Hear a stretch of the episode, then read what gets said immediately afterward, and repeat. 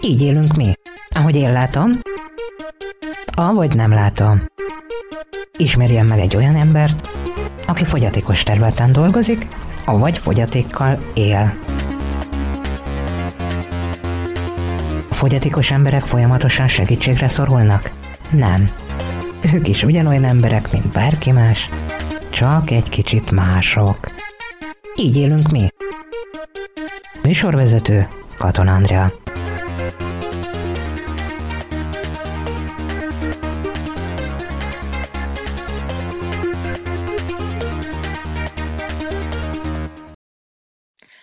Üdvözlöm a hallgatókat! Valószínűleg sokan jártak már a láthatatlan kiállításon, így egyfajta betekintést nyertek arról, hogy milyen is látássérültként élni. Ha színházba megyünk, akkor a nézőtéren sötétség uralkodik, míg pedig a színpadon rengeteg fény világítja be a színészeket. Ezt lehet másképp is, mégpedig, ha a színpadon és a nézőtéren mindkét helyen sötétség uralkodik. Jártak már ilyen színházban? Elképzelték már, milyen lehet egy ilyen előadás? Ebben nyújt ma segítséget a Vakrepüles Színjátszó Egyesület munkatársa, Máj Kriszta. Üdvözöllek, Kriszta! Én is üdvözöllek, és a hallgatókat is szeretettel üdvözlöm. Számomra ez nagyon érdekes, hogy hogyan jött létre ez, kinek az ötlete volt egy ilyen interaktív színdarabnak a létrehozása, ahol legfőképpen a hallásra, szaglásra, tapintásra helyeződik át a hangsúly. Hát ez nagyon régre nyúlik vissza most már. 1998-ban alakult meg maga a színtársulat, akkor Sallai Zoltán volt ennek a megalkotója, aki külföldön látott hasonló olyan kezdeményezéseket, amelyből kiindult aztán az összes ilyen mindenféle projektszoba, meg láthatatlan kiállítás és a társai. Ő viszont azt gondolta, színházat szeretne létrehozni sötétben. Ez nagyon meglepő volt, hiszen hát erre nem nagyon voltak még akkor kezdeményezések, szereplőket kezdett el keresni, összejött egy kisebb társaság, és megkezdtük ezt a fajta munkát. Az volt ebben az igazán nehéz, hogy itt nem azt tettük, mint általában egy színtársulat tesz, hogy kinézzünk egy darabot és eljátszuk, hanem abban gondolkodtunk, hogy melyek azok az effektek, azok a hatások, hogy igazából oké, okay, játszunk sötétben, de hát mit lehet sötétben csinálni? Vagy mit nem lehet, közelítsük meg úgy a dolgot, és összedugtuk a fejünket, hát nagyon sok időn keresztül, összeírtunk egy olyan listát, hogy jó, sötétben van illat, mozgás is lehetséges, jó, de ha mozgás van, akkor mire figyeljünk oda, öm, aztán legyen a végén árnyjáték, vagy ne legyen. Ezt a listát, amit összeírtunk, odaadtuk Donáti István írónak, és az első darabunkat, az Éjszaka tapintása című végjátékot úgy írta meg, hogy ez a lista a birtokában volt, tehát egy ilyen váz, furcsa vázszerkezetre építette fel ezt az egészet. Miről szól a darab? Ez egy végjáték, hiszen azt kértük, hogy ha belegondolunk abba, hogy egy teljesen jól látó ember, amikor először bemegy a sötétbe, akkor nagyon sok esetben megijed. Mert ez nem olyan sötét, hogy bármi kis lámpácska világít, hanem ez egy úgymond stúdió minőségű sötét. Itt nem látod még a sötétet se, tehát olyan sötét van abban az esetben, hogyha ez tényleg jó a saját helyünkön, vagy jó helyen ö, tudjuk megcsinálni. Úgyhogy ö, azzal próbáltuk oldani a dolgot, hogy nyilvánvalóan aztán majd vannak benne mélyebben szántó gondolatok, de hogy a szórakoztatásra helyezzük a hangsúlyt. Azért volt ez fontos, mert hogyha tartok neki mondjuk egy kis előadást arról, hogy hány látássérült él Magyarországon, azt nyilvánvaló meghallgatja, de nem fog olyan mély nyomot hagyni benne, mint egy sötétben átélt olyan másfél óra, amely ráadásul még interaktív is a számára. Úgyhogy ez úgy nézett ki, hogy egy szerelmi történetet vettünk alapul, egy fiú és egy lány kapcsolatát kíséri végig, pontosabban úgy, hogy a fiú megkéri a lány kezét, a lány pedig visszautasítja. Itt még nem mondjuk ki, hogy tulajdonképpen azért, mert mind a ketten vakok, és fél a, az egyedül való élettől, a házasságtól, hát bepánikol hirtelen. A fiú ezen annyira megsértődik, hogy fogja magát, és se szó, se szó, se beszéd, összepakol, elmegy Görögországba. Ezt észreveszi a fiúnak a nővére, aki mellesleg a lánynak a barátnője is, egy számon kérő telefonhívással kezdődik tulajdonképpen a darab, és elindul a két lány, hogy visszahozza a fiút Görögországból. Ez az utazás viszont már bevonja a nézőket is, akik hát ugye nem látnak semmit, úgyhogy nagyon trükkös kifejezés. Um, ami a lányokkal az úton megtörténik, az megtörténik a nézőkkel is, és hát mi történik? Elindul a úgymond a magyar ember külföldre, rögtön elkezd enni, bomlanak a rántott húsos szendvicsek, úgyhogy ebből kifolyólag tettünk bele egy ilyen kis vicces kitérőt, hogy na, nézd, valaki fokhagymás húst teszik már rögtön, akkor érezzük a fokhagyma illatát, akkor a nézőket megkínáljuk egy kis enni és innivalóval, az elég nagy kihívás, hogy egy ilyen picike dobozos üdítőt, hát hogy mondjunk, cseppmentesen, hogy bontsunk fel, úgyhogy aztán a táncjelenetben a nézők is táncolnak a búcsúban. Az utazást azt hogy érzékelik a, a, a nézők? Tehát ott van valami mozgás is gyakorlatilag? Nem, sajnos azért annyira nem, nem jók a helyek, tehát az tök jó lenne, hogy elindulna alattad a padló, de sajnos ilyet nem tudunk prezentálni. Én négy és mozikban biztos vannak ilyen, hogy megy alattad a szék, tudod, érzed, hogy rászkódik, de ez egy virtuális busz. Ha fényben meglátnád, az nagyon vicces, mert úgy néz ki, mintha két, a jobb és a bal oldala egy-egy nagyon hosszú porszívó cső, tulajdonképpen, amiből keresztbe ahány sor van, annyi kötél ö, fut. Ez azért jó, mert először is ülőpárnákon foglalnak helyet a nézők, azért nagyon fontos ez, mert uh, ugye a táncnál például útban lennének a székek. Uh-huh. Baleset veszélyes is lenne, fölborigatja, neki megy, földől, ráteszi a lábára a lábát, szóval vannak, már átgondoltuk az elején azt, hogy ezt kiiktatnánk teljes mértékig ülő párnákon foglalnak helyet, és akkor mindig szoktuk mondani, hogy a biztonsági öveket kérjük bekapcsolni, mert hogy ezt az ülő párnát egy ilyen gumi övvel kötjük, a, hát mint egy ilyen jóképű kis pelenka alapon tennénk föl, de ezt így akkor nem is lehet elhagyni. Tehát nekünk ugye arra is gondolni kellett, hogy mit csinál az ember. Fölállsz, ott hagyod a földön, rálépsz, elesel benne, elcsúszol rajta, úgyhogy nagyon sokat kellett agyalni, hogy ezeket hogy, hogy küszöböljük ki, hogy ne legyen ebből probléma. És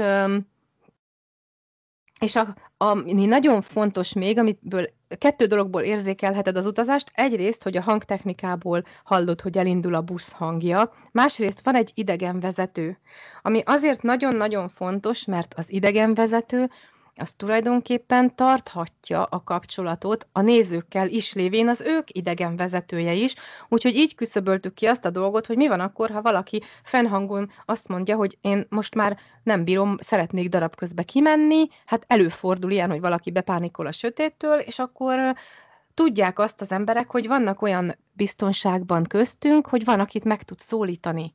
És azért ez nagyon fontos, úgyhogy a, az idegen vezetőt mindig megszólíthatják, és a darab elejére tettünk egy próbasötétet, ami úgy néz ki, hogy először bejön az idegen vezető, elmondja az óvintézkedéseket, a, a darab alatt, meg az utazás alatt, tehát meg vannak szólítatva az emberek, és akkor mondja, hogy van egy próba sötét, hogyha úgy gondolja, hogy ez túl mély zuhanás már önmagunk mélységébe, akkor a sötét után újra felkapcsoljuk a villanyt, és ki lehet menni. És ide direkt beletettünk egy ilyen űrhajós visszaszámlálást, aminek a vége egy ilyen robbanásszerű, mert ha az olyan ö, hatás, hogy azért nem ijednek meg túlságosan, mert nyilván tudják, hogy ha már 10-9-be számolunk vissza, valamit fog történni a végén, hogy mégis megijed, tudja érzékelni, hogy hú, ezt én inkább nem csinálom tovább, de van, aki meg csak bulira veszi, úgyhogy igaziból ritkán egy-két ember kiszokott menni, de nem, nem jellemző. Úgyhogy nagyjából így, így érezheted azt, hogy utazol. A Vakrepülés Szintársulat bemutatja Reggeli telefonhívás. Igen. Egy fiú eltűnt. A szekrényből hiányoznak a ruhái, és a hátizsákot se találom. Barátnője és nővére a keresésére indulnak a görögországi kolostorba. Miért gondolunk a halára, ha úgy érezzük, hogy fáj minden perc, amit megélünk? De felbukkan egy csábító. Ez csak azért van így, mert még nem fogtad meg a mellemet. Donáti István misztikus, romantikus vígjátéka egy felvonásban és teljes sötétségben. Te voltál már valaha szerelmes? Mind azt mondták, hogy szeretnek, míg nem egy utolsó nyügéssel a szerelmük is elszállt. Az utazás során a közönség minden érzékszervét igénybe veheti a látásán kívül. Tudod, én a fény mellett nehezen tudom elképzelni a helyzetét. Amíg vannak érzékszervei, boldogulni fog az éjszakában. Az éjszaka tapintása. Mi volt ez? Egy csók. Részletek a www.vakrep.hu weboldalon. Igen, tehát elindul a busz, és elindulunk Görögországba.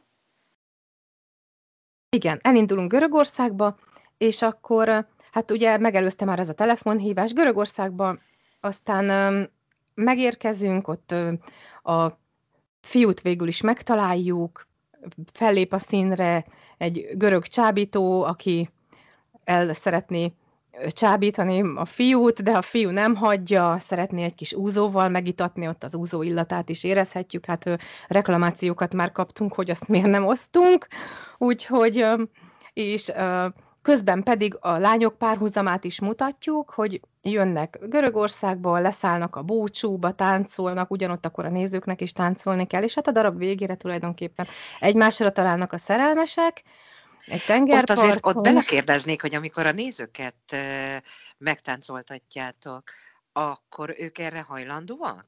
Örömmel. Örömmel, boldogan állnak föl egy eltöltött háromnegyed óra párnán kuporgás után, miután elfogyasztotta az enni és inni valóját, örülnek, hogy egy kicsit feláll. Én még olyat nem láttam, aki ott lent maradt volna ülve, úgyhogy nem, nem ezt teljesen bulira veszik. Egy nagyon egyszerű, egyébként itt is az idegenvezető fogja őket össze. Tehát azt mondja, hogy itt vagyunk a búcsúban, és meghívnám őket, önöket most egy táncra, egy közös táncra, és akkor van egy nagyon jó kis görög zene, és van egy négy tánclépésből álló koreográfiánk, amit megtanít nekik a, az idegenvezető, és ezt egy jó, hát ilyen két percig hagyjuk, és ameddig úgy érzékeljük, hogy, hogy élvezik, addig hagyjuk, és ez nagyon fontos, hogy amikor például ők fölállnak, akkor mi mindig ott vagyunk mellettük, tehát ugye mi emeljük föl a, a kötél, tehát ez a kötélpálya ugye nem csak arra szól, hogy a buszon rendet tegyünk az ültetésnél, hanem amikor fölállnak az emberek, ugye a párnával föláll, hogy táncolni kezd, megkérdezi a megkérdezi az idegenvezető, hogy mindenki felállt, és akkor mondjuk, hogy biztos, hogy mindenki felállt. Ez a biztos nekünk egy titkos végszó arra, hogy szépen oldalról fogva a csövet felemeljük a virtuális buszt.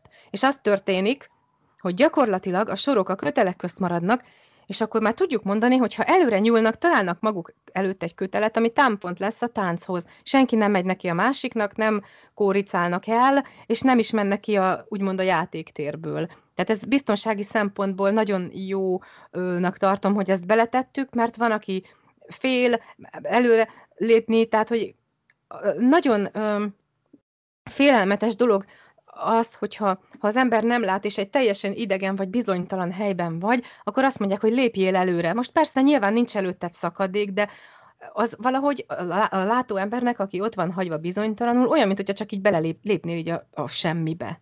Lehet, Mhm. hogy valakinek ez például ijesztő, nem tudom, erről még úgy nem kaptunk visszajelzést, de előfordulhat. Úgyhogy ott a kötél, támpont fix, bele tud kapaszkodni, és a végén már szoktuk kérni, hogy el is engedjék, akkor tapsolni kezdenek a ritmusra, és a, aztán a legvégén közben észre se veszik, hogy eltűnik az egész körülülük, azt mi eltávolítjuk. Tehát ennek a darabnak az is az érdekessége, hogy nem csak verbálisan vagyunk jelen, hanem fizikailag is. Tehát, hogyha én nem mondom éppen a szövegemet, akkor a másik keze alá dolgozok, akkor az illatot viszem, osztjuk az ételt, és biztonsági szempontból is nagyon fontos, hogy mi mindig tudjuk, hogy ki hol van. Tehát ha a darab bármelyik pontján, nekem az egyik szereplőt meg kell keresnem, akkor fogom tudni, hogy hol van. Ez azért nagyon fontos, hogyha ö, vidéken játszunk például, ami nekünk se egy olyan ismert közeg, akkor ö, mindig van egy olyan ö, úgymond koreográfia a darab alatt, hogy legalább nagyjából tudom, hogy hol találom meg. Úgyhogy ö, erre nagyon oda kellett figyelni, hát biztonsági szempontból is, hogy ö, mi a sötétben megbízhatóan tudjunk tényleg vigyázni a közönségünkre. Egy-egy darab hány szereplős? Tehát hogy képzeljük el, hogy itt három-négy-öt ember játszik egy darabban, avagy többen is? Mi összesen hatan vagyunk, és hát most sajnos elég eléggé feltorlottak a dolgok. Pont most hirdettünk egy szereplőválogatást, úgyhogy ha megengeded, akkor itt most bátorítok mindenkit, aki látássérült és szeretne hozzánk csatlakozni. Szabad a, a pálya, mert hogy például a, nem csak színészt keresünk, hanem olyan technikust is, aki a sötétben ugye a, a technikapultot ö, meri kezelni. Tehát, hogy nálunk most például egy fiú csinálja, színészkedik is, meg a technikát is csinálja, mert hogy meg vagyunk szorulva létszámban. Ö, igen, hát ez is egy nagy kihívás, hogy nagyon sok ilyen technika őrült ö, fiú van, és ha belegondolsz azt, hogy úgy, úgy kezeled a technikát, a mikrofonhangerőket, az odadadalányoknak a, a mikrofont a végén, tehát hogy ez is egy, ez is egy nagyon jó feladat. Valamint, ha végig gondolom, akkor gyakorlatilag ti olyan termekben, olyan helyeken tudtak játszani, ami akadálymentes, tehát nincsenek lépcsők, nincs igazából színpad, mivel az egész darab interaktív. Elég nehéz ilyen helyeket, úgymond zárt helyeket találni? Nem tudom, szerintem nem. Én azt mondom most innen neked, de erről azt kellene megkérdezni, aki mondjuk vidékre elhív minket, mindig meg szoktuk mondani a paramétereket, hogy hányszor hány méteres terem. Ugye ez attól is függ, hogy mekkora közönséget szeretne. Általában az az ideális, hogyha olyan 50-60-an vagyunk, az egy, azért vannak is, tehát a hangulat is megvan, mert azért vannak ebbe poénok ebbe a darabba, tehát hogyha mernek nevetni, akkor az már viszi így magával az egészet, tehát nagyon jó hangulatok szoktak azért itt alakulni, és de játszottunk már 300 ember előtt is, na olyankor azért hozunk segítőket. Tehát akkor ismeretségi körben a, vannak olyan emberek, akik nem mernek színészkedni, de azért nagyon szívesen segítenek nekünk ilyenkor. Mert akkor az, azért, hát a 300 ember, hogyha úgy nézzük, van egy hatalmas kötélpályánk is ugye ehhez, ugye mind a kötél méretétől függ, hogy mi mekkora közönséget tudunk megmozgatni. 30 ember ül egy sorba, és 300-an vannak, akkor ott már erő kell. Tehát az, hogy ők belekapaszkodnak, és elkezdenek itt táncolni, az viszi mindent. Tehát, hogy ott úgy van, hogy azért legalább egy ilyen tíz emberre részünkről is szükség van, hogy, hogy ott megálljuk a helyünket, meg hát az osztásnál is, mire 30 embert végigosztasz egyenként úgy, hogy bemész a sor egyik végén, kezébe adod, tovább haladsz, kultúráltan nyilván mindenkinek köszönsz, nem esel bele senkinek az ölébe, tehát, hogy nagyon-nagyon jó probléma megoldónak is kell nekünk lenni, meg nagyon elővigyázatosnak mindig. Úgyhogy, de hát szeretjük ezeket a fajta kihívásokat. Fontos az, hogy igen, tényleg azt szoktuk mondani, hogy tehát az, az kizárt, hogy az a tipikus lépcsőzetes moziterem vagy színház legyen, hát olyanban nem tudjuk ezt egyáltalán megvalósítani. Egy sima, téglalap alakú teremre van nekünk szükségünk. Uh-huh. Egyébként volt már olyan színház, ahol ott jutott hirtelen az eszünkbe, hogy úristen, mit csináljunk, és akkor az jutott az eszünkbe, hogy hát semmit. Olyan nagy a színpad, hogy gyakorlatilag keresztben a színpadon az egészet meg tudjuk valósítani, hogy a színpadból lett az egész játszótér. Egyébként olyan furcsa helyzetek alakulnak, hogy amikor például ezen a színpadon voltunk, akkor nagyon vigyázni kellett arra, Ugye a színpadnak a szélén nem volt semmi, tehát hogy elhúztuk a függönyt, hogy ne menjünk kijebb, és a technikus fiú gondolta, hogy lép egyet, lelép, azt hitte, hogy a lépcsőre lépett, erre rálépett a technikusnak az asztalára, és felrúgta egy mozdulattal a kávéját. Tehát, hogy így, így ilyen apróságokra is látod, oda kell figyelni, hogy ha ott rosszul lép, vagy ilyesmi, akkor le is tudott volna esni, szóval azért nagyon sokszor nagyon észnél kell lenni, főleg külső helyszínen, és hát nem beszélve arról, hogy ha külső helyszínre kimegyünk, akkor általában másfél óra áll rendelkezésünkre arra, hogy a darabokra felkészüljünk, és nagyjából most mindegy, hogy melyik darabról beszélünk, tehát hogy az előkészületet megcsináljuk, mert mindent mi rakunk össze, tehát nincs menedzsmentünk, meg nincs brigádunk, aki megcsinálja. Az osztó tarisznyákba, amiben mondjuk az ennivalók vannak, ott mindenki úgy indul el a darabnál, hogy a próba sötétbe gyorsan felveszed, utána már úgyse lát senki, mert az ilyen kicsit vicces lenne, hogy mindenki tarisznyákkal szaladgál össze-vissza fényben, ha látnád, hogy miket szoktunk így csinálni. Öm, és és öm, a, hogy minden kéznél legyen időben már, minden kelléket pontosan tudjál, hogy hol van. Mennyi idő kell nektek egy-egy darab betanulásához? Hát az attól függ, öm, Ha, ha teljesen úgy mondom, hogy most csinálnánk egy új darabot, akkor avval kellene kezdeni, hogy a szöveget elérhetővé tenni. Tehát ki hogy tudja tanulni? Valaki úgy szereti, ha elektronikusan, ugye a képernyő olvasó által hallja, valaki breírással szereti, mi igazából most elég egyöntetőek vagyunk, öten, öten olvasók vagyunk, hát mi azt szoktuk csinálni, hogy magunk gyorsan átírjuk a saját szövegünket a számítógépről, úgy szeretjük megkapni, és van egy fiú, aki gyengén látó, hát inkább vak, de egy nagyon kicsit lát, ő nagyítva kiszokta magának nyomtatni, és így tanuljuk meg. Vannak az olvasópróbák, az, az, hogy mennyi időt vesz igénybe, az attól függ, hogy nyilván mennyi időnk van, hiszen ugye ezt mindenki munka mellett csinálja, tehát nekünk ez nem, ez nem egy munkahely, hanem ez egy önkéntes munka, ez egy szerelem munka, és ö, hát így általában, ha új darabban azért igyekezni szoktunk megtanulni a szöveget, mert mindenkit nagyon inspirál, hogy akkor jó, jussunk el utána most már a mozgásos próbákig.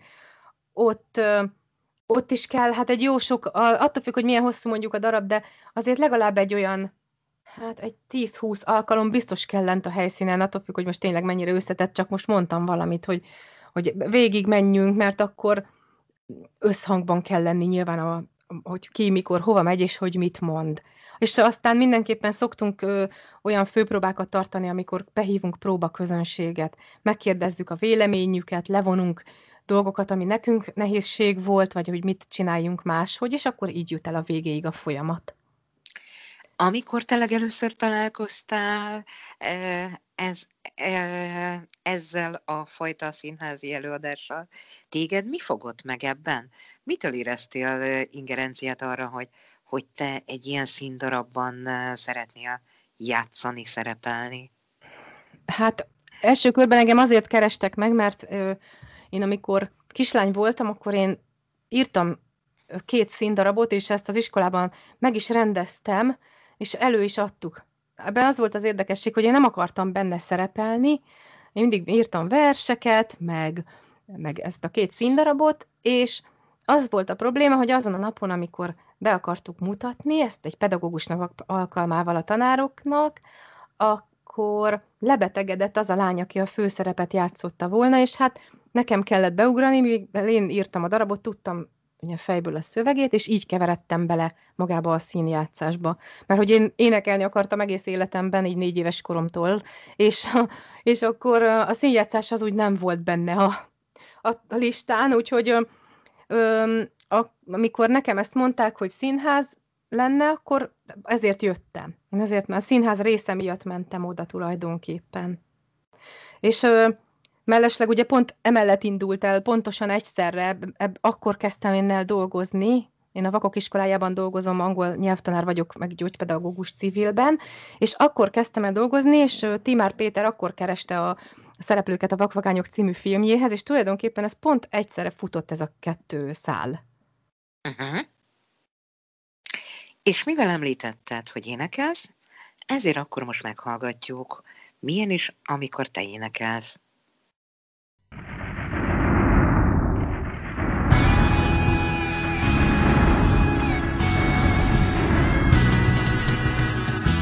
Vissza, mint egy elfelejtett álom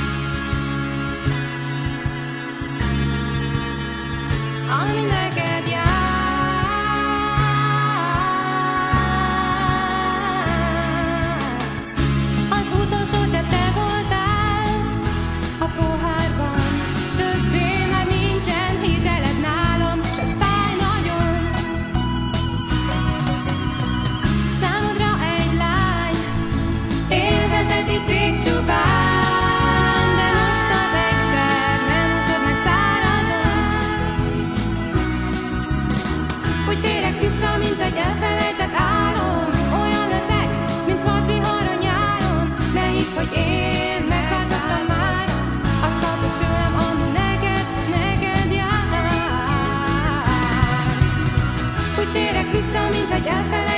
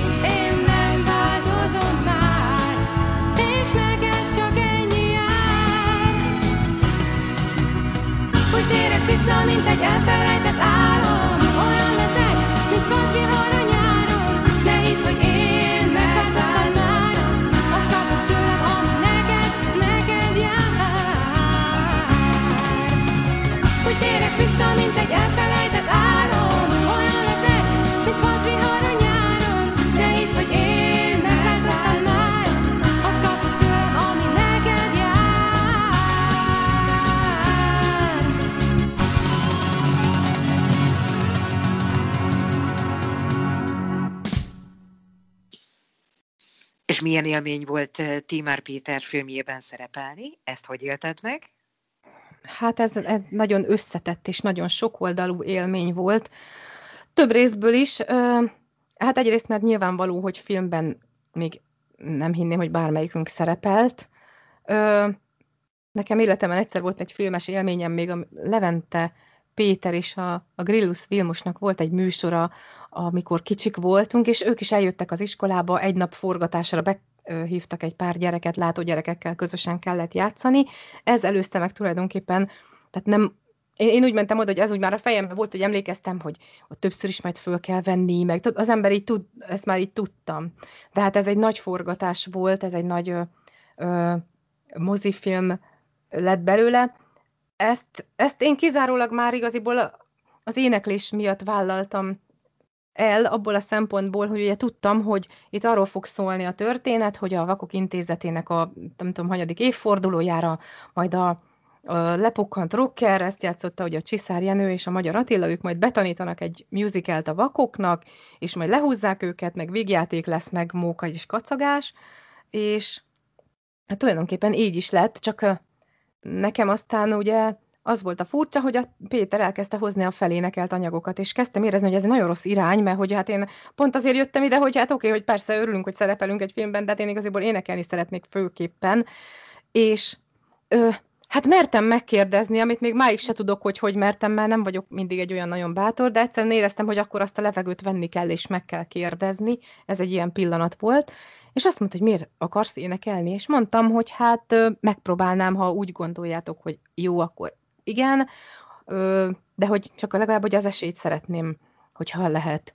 És nem mondott semmit, két hét múlva visszajött a suliba, ahol dolgozom, kirángatott az udvarra, fogott egy diktafont, és azt mondta, hogy énekeljél. Hát tudod, így nem tudtam a, a süsfelnap, vagy a boci-boci tarka variáció, volna mindegy, hát valamit énekeltem, elvitte Cserep, Cserepes Károlynak, ő, ő volt a, a film zeneszerzője, és nekem azért fontos ez a momentum, mert hogy tulajdonképpen először úgy volt, hogy megkapom azt a sort, amire igaziból tátogunk. Tehát, hogy a, mert hogy ez úgy néz ki, hogy ugye a, amire ott énekelgetünk, meg táncolgatunk, megy a zene, és nyilván tátogsz rá arra, nem te énekelsz, hanem mondod a szöveget. És az volt, hogy azt kapom meg, de én avval is kiegyeztem volna boldogan. Csak utána az lett, hogy megkaptam a főcím, a, a főszereplő lánydalát, aki tulajdonképpen már akkor az én éneklésemre tátogott, úgyhogy így keresztbe ment így a, a, a munkamegosztás, és hát ennek nagyon örültem, mert az aztán ez CD-n is megjelent, tehát tulajdonképpen meg, megkaptam jó értelmébe azt, amit szerettem volna, úgyhogy én ettől nagyon-nagyon boldog voltam, és nagyon büszke vagyok rá a mai napig is.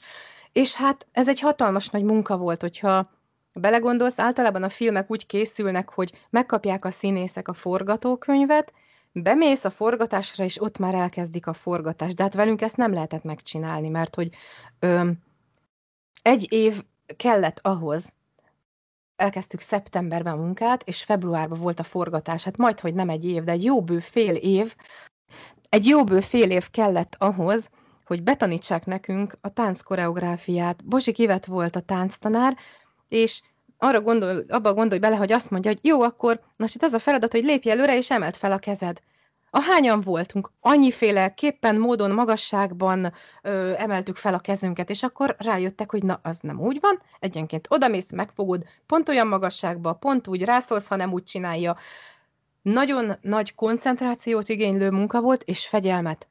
Meg jó memóriát, mert utána nincsen, hogy lesel a melletted levőről, mint ugye szok, szokták csinálni uh-huh. egyéb, hanem neked mindent egyedül akkor ott, és tud, ott, ott, tudni kell. Úgyhogy ez, ugye az egész musical mozzanatait be kellett tanulni, és ugye mivel az egy mozgás koreográfia, ott nem volt kegyelem, és utána pedig a filmet is, mert ugye a film nem csak a, tehát ez nem csak egy musical, hanem a filmnek ott van a története, a szövegedet betanulód, mm, aztán, hogy ki hova megy, úgyhogy ez gyakorlatilag majd, hogy nem több, mint egy fél évet vett igénybe, és utána három hét volt maga a forgatás.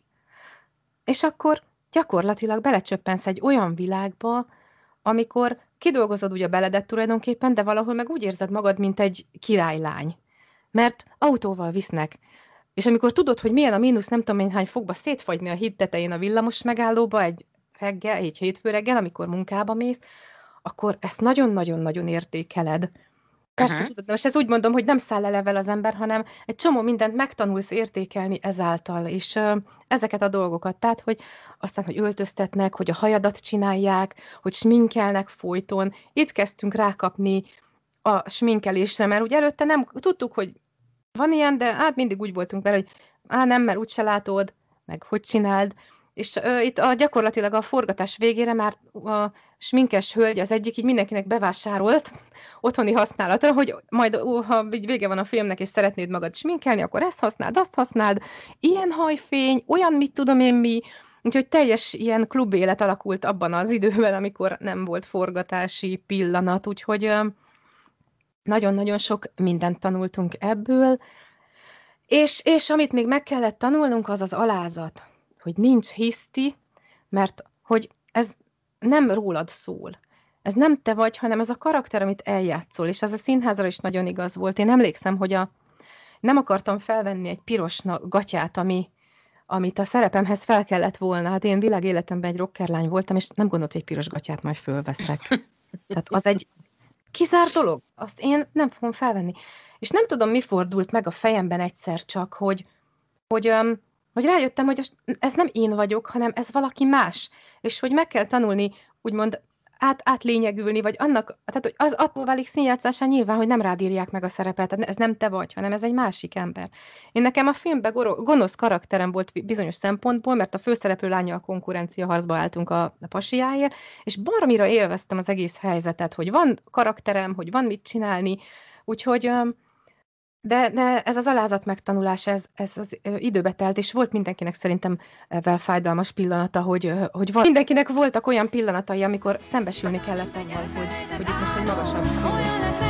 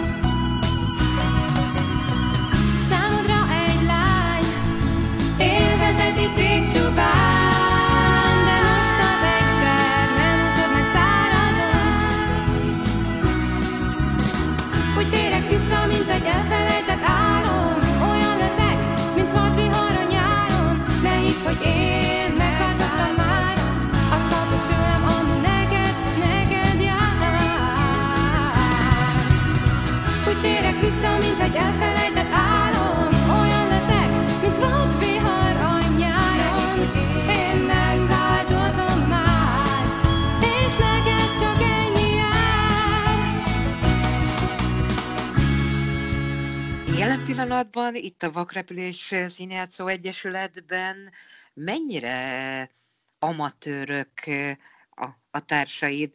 Tehát értem ezt úgy, hogy ők korábban játszottak már bármi nemű színdarabban?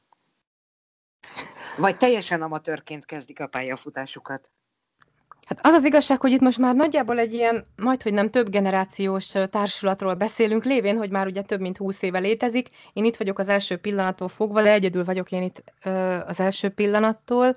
Még ö, Pille, aki a technikusunk, ő még 2001-től itt van, vagy 2000-től, tehát ő még az ősbemutatóktól fogva itt van, és akkor ugye nagyon sokan elmentek, kisbabát szültek, már nem jöttek vissza, sokan a munka miatt elmentek, tehát ö, most az a helyzet áll fenn, hogy például azok a lányok, akik játszanak a darabban, nekem a tanítványaim. Ők harmadikos koruktól nyolcadikos korukig az én kezeim között tanultak angolt, mindig mesélek, a gyerekek mindig érdeklődnek bent a Ez milyen színtársulatról. érdekes szituáció. Igen, hogy- igen. A dalokról, a, a gyerekek így úgymond az ember legjobb rajongói, mert tényleg őszintén szeretnek, és érdeklik, hogy mit csinálsz.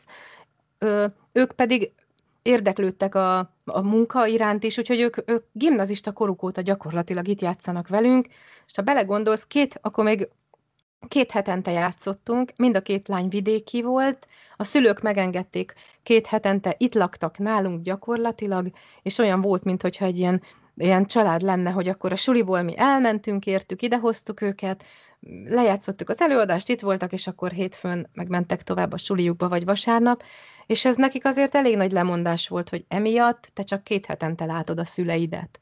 És se a szülők nem gördítettek akadályt, se pedig a lányok nem adták fel. A mai napig itt vannak velünk. Az egyik darabotokról beszéltünk, de azért több is van, amivel vendégszerepelni szoktatok, amiket még játszotok. Hát az első produkció, amit létrehoztunk az Éjszaka tapintása darab után, az Áramszünet névre hallgat. Ezt a nézők hívták úgymond életre, mert folyton rágták a fülünket, hogy de jó volt ez a darab, csak kár, hogy ilyen kevés dolgot kellett benne csinálni. Mondták azt, akik elsőre legjobban féltek. És kitaláltuk azt, hogy akkor csinálunk egy olyan programot, ami nem egy színdarab, hanem úgy fogalmazhatnánk, majdnem olyan, mint egy sötétben zajló házi buli. Öm, több helyszínes, meg több, általában három órásra terveztük a klasszikus időkben. Öm, volt egy nagy terem, ahol mentek a változó programok. Ezt úgy képzeld el, hogy volt sötétben táncház. Lejött egy nép zenekar egy tánctanárral, és ők mindig együtt tartottak balkáni táncházat, látok mind, és nekik ez egy nagy kihívás volt, hogy lejönni a sötétbe, a tánctanár sötétben magyarázza el a sötétben magyarázza el az érdeklődőknek a lépéseket, a zenészek pedig ugye tök sötétben játszanak. Ez mindig egy félórás műsor volt, csináltunk egy ilyen ritmusparádét is, amikor ütős hangszereket osztottunk ki, és egy arab lantos csapat jött le, ők diktálták a mindenféle érdekesebbnél érdekesebb ritmusokat, erre lehetett hangszeres tudás nélkül remekül jól zenélni a sötétben, és ennek is nagyon jó stresszoldó hatása volt, tehát tényleg mindenki kiengett, annyira jó hangulata volt ezeknek, hogy hihetetlen. Azután voltak közben mindenféle vetélkedők, a kötélhúzástól kezdve a lufi fújó versenyig, hogy ki meri addig fújni a sötétbe a lufit, amíg ki nem durran, tehát hogy nagyon ö, érdekes dolgokat próbáltunk ebbe belevinni. Próbáltunk meghívni minden alkalomra vagy egy humoristát, vagy egy énekest, vagy valakit, aki lejönne és a sötétben ö, az estfény pontjaként elszórakoztatná a közönséget, és a, a legvége minden alkalomnak tombola húzás volt, aminek az az érdekessége, hogy papírt nem tudok adni a sötétben, mert nyilvánvalóan, hogy nem tudjuk elolvasni. Ha én vakírású papírt adok, akkor azt az nem tudja elolvasni, aki nem tud breírással. Én meg ha látópapírt adok, akkor senki se tudja elolvasni, az egy, az egy, egy nem jó helyzet lett volna.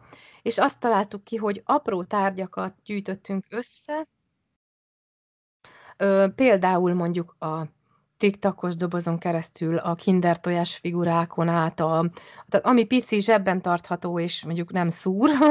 Ez milyen ötletes, nagyon Igen, jó. És először is az volt a feladat, hogy ez a tombolád ismert föl. Ez a tombolám, ez bizony, mert a végén... Ja igen, és akkor gondold el, abból sportot űztünk, hogy pesgős dugót beletettünk, de ha, ha van parafa pesgős dugó, van műanyag pesgős dugó, de a műanyagból van olyan, aminek lyukas a közepe, van olyan, aminek pöttyös a teteje, meg van olyan, aminek csíkos. És um, a legvégén úgy csináltuk a tombol a húzást, hogy um, én brejtáblával, ez egy, aki nem tudja, az egy olyan vak íróeszköz, tehát egy látássérültek számára használatos íróeszköz, amelyel írógép nélkül egy tábla segítségével és egy pontozó segítségével, majdnem olyan, mintha tollal írnál, papírba bele tudod szurkálni a betűknek a megfelelőjét, és ez egy kis helyen elfér, és relatíve gyorsan lehet vele dolgozni. Gyorsan ilyen kis ö, ö, jegyzetfüzet papírkákra felírtam, hogy mit adtam oda, betettük egy dobozba, és a végén ebből húztunk. És a húzás során olyan instrukciókat adtunk, hogy akinél a lyukas közepű, pöttyös tetejű, pesgős dugó van, és akkor lehetett még húzni őket. Ez egy pesgős dugó, kinél van pesgős dugó, na milyen parafa, az nem nyert, és annyira jó hangulatúak voltak ezek a tombola húzások, hogy hihetetlen, és mindig a um, elénekeltük a Hoffi Gézának az áramszünetét a végén, közösen a, a közönséggel is, visszaszámlálás után pedig felkapcsoltuk a villanyt, és megengedtük, hogy megnézzék a terepet, és eközben pedig voltak olyan játékok, amelyek mindig ugyanazok maradtak, tehát volt egy fénytől védett alkotó műhely, ezt így neveztük el. Itt lehetett gyertyát készíteni, ilyen viaszból tekerni gyertyát, origamizni lehetett, akkor volt egy játékbarlang, ahol mindenféle ügyességi játékokat lehetett kipróbálni, érzékszervi játékokat, ilyen hallástapintás, súlyérzékelés, meg ilyen kirakókat. Volt számítógép is, tehát a beszélő számítógépet is meg lehetett hallgatni, vagy ki lehetett próbálni. Masszört vittünk le, fiút, lányt, és akkor a hátadat meg tudtad masszíroztatni a sötétben. Úgyhogy ezek végig voltak, ha valaki szeretett volna programra menni, oda ment, és Általában mindenhova egyedül közlekedtek az emberek, de az ajtókban voltak mindig segítők, hogyha valaki eltévedt, vagy ha megmondta, hogy hova szeretett volna menni, és ezt úgy képzeld el, hogy mondjuk elkezdtük ötkor, vagy hatkor, befejeztük kilenckor, és mindenki lefőjárkálhatott, tehát ki tudtak menni a fényre, elmegy, és akkor visszajön egy kicsit, tehát ez nem olyan, hogy most a kezdettől a végéig kötelező lent maradni. Gondolom ennek a darabnak nagyon nagy sikere volt, tehát feltételezem több visszajáró vendég is volt. Igen, és ezt a mai napig is nagyon, nagyon szeretik és nagyon hiányolják. Hát ez az, amit kisméretben ki tudunk vinni mobilizálva, úgyhogy szemüveges megoldással visszük ezeket a játékokat, és akkor ilyen fedett szemes szimulációs játékoknak, hogyha valahova elhívnak minket ilyen fesztivál kísérő programjára, akkor ezeket kiszoktuk vinni. És amit még meg tudok említeni, utána jött Békefi Robert a Varázskert örökösei című zenés mesejátéka. Hát ezen most azon is van a hangsúly, hogy zenés, mert hogy itt most már nekem volt egy dalom az Éjszaka tapintása című darabban, mint a görög lánynak, és utána pedig jött ez a darab, ahol már mindenki szeretett volna énekelni, egy vaksráccal irattunk betétdalokat hozzá, majdnem olyan lett, mint egy rockopera, úgyhogy nagyon szuper lett szerintem, és itt a nézők már, mint koboldok vesznek részt az interakcióban. Az a feladat, hogy vissza kell hozni a hercegnőt, aki engedély nélkül férjhez ment egy földi királyfihoz, és akkor a két nővére, a két boszorkány nővér megpróbálja a lányt kiszabadítani, azt hiszik, hogy elrabolja, pedig a lány önszentából ment férhez, hoznak rájuk egy jó nagy földrengést, és hát gyakorlatilag majd, hogy nem megölik a saját hugukat a földön, és ebben segítenek a koboldok, hogy kiszabadítsák a hercegnőt. Itt annyival van már több ebben a darabban, hogy itt nem csak a hangszóróból hallod az effekteket, hanem körülötted is mindenhol mindenféle távol-keleti hangeszközök, éneklőtálak, éneklőedények, itt is vannak illatok, itt is kapnak enni egy kicsikét, és itt nem, itt tánc is van, meg itt egy kicsit menni kell a barlangba, mindenki kap a végén egy ütőfát, amivel varázsolni kell. Ide is igyekeztünk olyan dolgokat belevonzani, ami, ami izgalmassá teheti a, a nézők számára is ezt a darabot.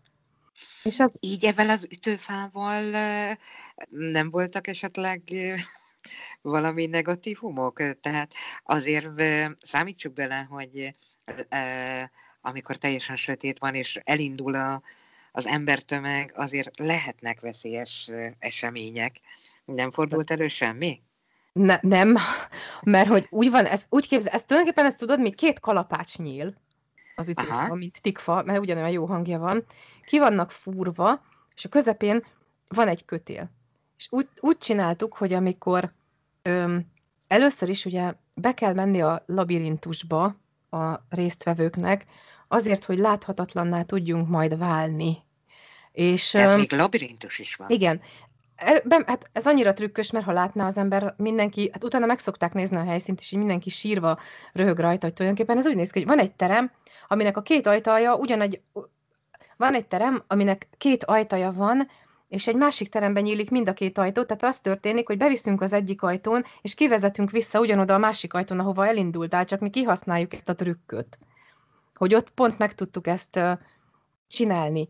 Vagy most például az új helyünkön, ahol ezt játszottuk legutóbb, volt egy paraván, a paraván egyik végén bementünk, a leválasztott helyen végigmentünk, és a másik végén kijöttünk. Tehát az a lényeg, hogy ezt így meg tudjuk oldani. És amikor kijössz, akkor kapsz, kapod meg az ütőfádat, hogy tudjál varázsolni.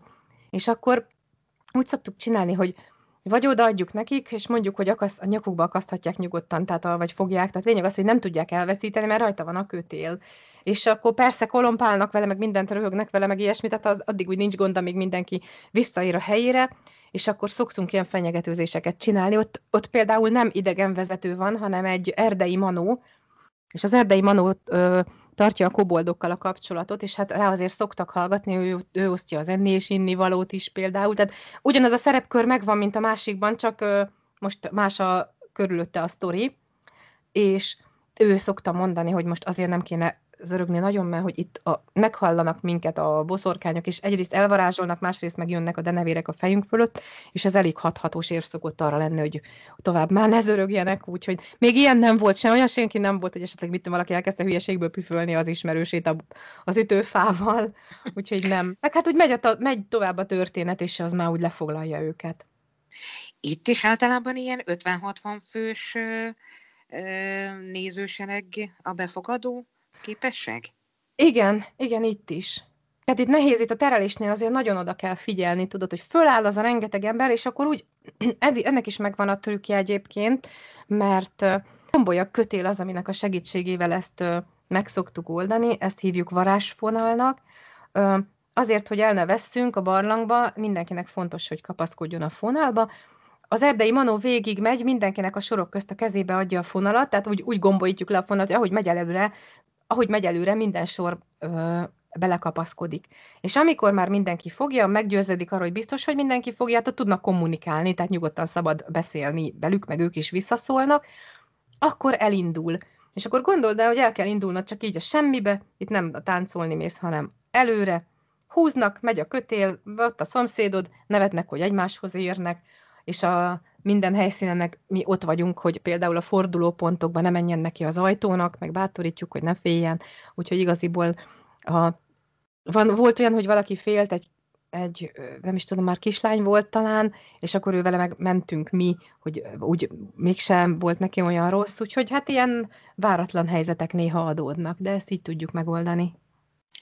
Ahhoz képest, hogy élvezik a, a nézők a színdarabokat, utólagosan milyen visszajelzéseket szoktatok még kapni? Hát öm, általában tehát mindig pozitívakat utána. Tehát amikor fel, felkapcsolódik a villany, akkor mindenki már másképp szemléli a dolgot, akkor mindenki örül. Öm, de azt szokták mondani, hogy hiába van sötét, még akkor is becsukták a szemüket, hogy nehogy még valamit, bármit is meglássanak. Tehát az emberek nagyon érdekesen, hogy saját maguk is ö, szeretnék fenntartani maguknak az élményt. És nagyon erősen leoltják egymást, ha valaki mobiltelefonozik, azt is szoktak. Előszedik a mobilt, elkezdenek világítani, és ön, önfegyelmező módon beszoktak szólni egymásnak, hogy rakja már el, tegye el. Közülünk is van, hogy, hogy ha van olyan látósegítő, aki bent szokott ilyenkor maradni, és akkor szokott szólni, hogy a mobilt rakják el, de nem jellemző, de előfordul, tehát meg kell, hogy említsem, hogy van ilyen.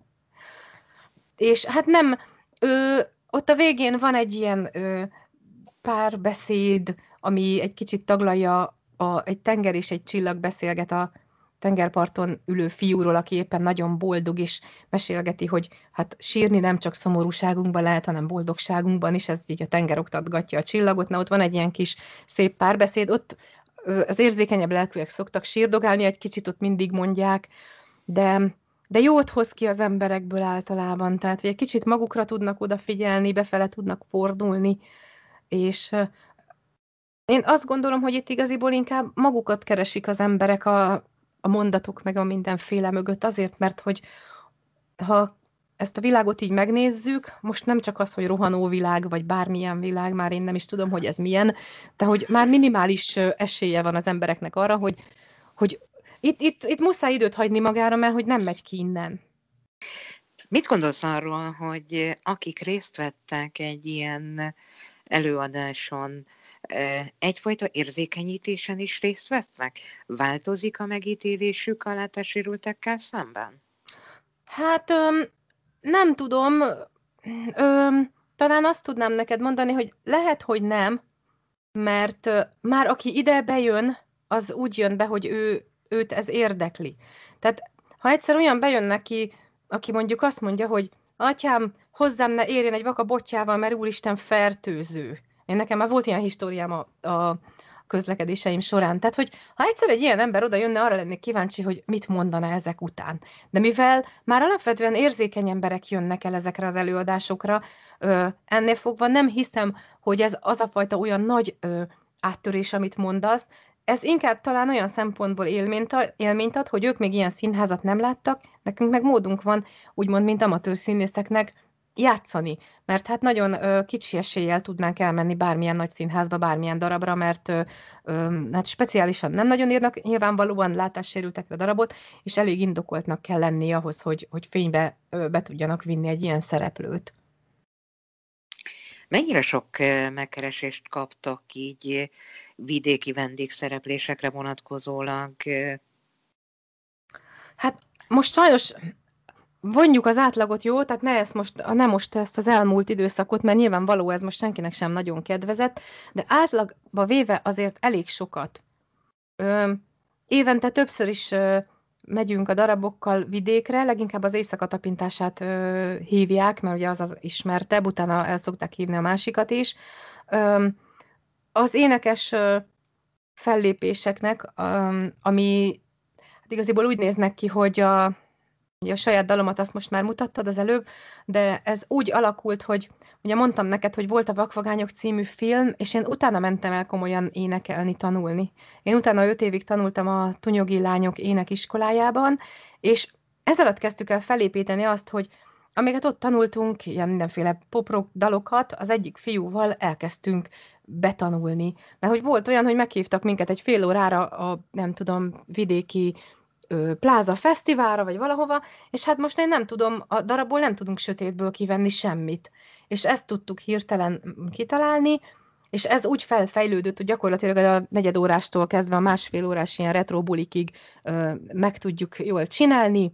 A műsorvezető, aki Pilla egyébként is ö, ö, tanult ö, hangképzést, tehát média ö, képzésen vett részt, ő tulajdonképpen nem csak felkonferál, hanem mindenféle vicces összekötőket mond attól függően, hogy hova megyünk. Ez egy komplett műsor. Ez az, ami nyáron nagyon kapós, tehát ezt rengeteg helyre visszük, ezt rengeteg helyre hívják. Öm, és hát van egy darabunk, öm, az világosban játszódik, annak az a különlegessége, hogy ez már egy adaptált darab, tehát Péter Schaffer Black Comedy című darabját magunkra szabtuk tulajdonképpen. Erről annyit tudok elmesélni, hogy ez is egy vígjáték, csak már nem annyira víg, mint a, az előzőek.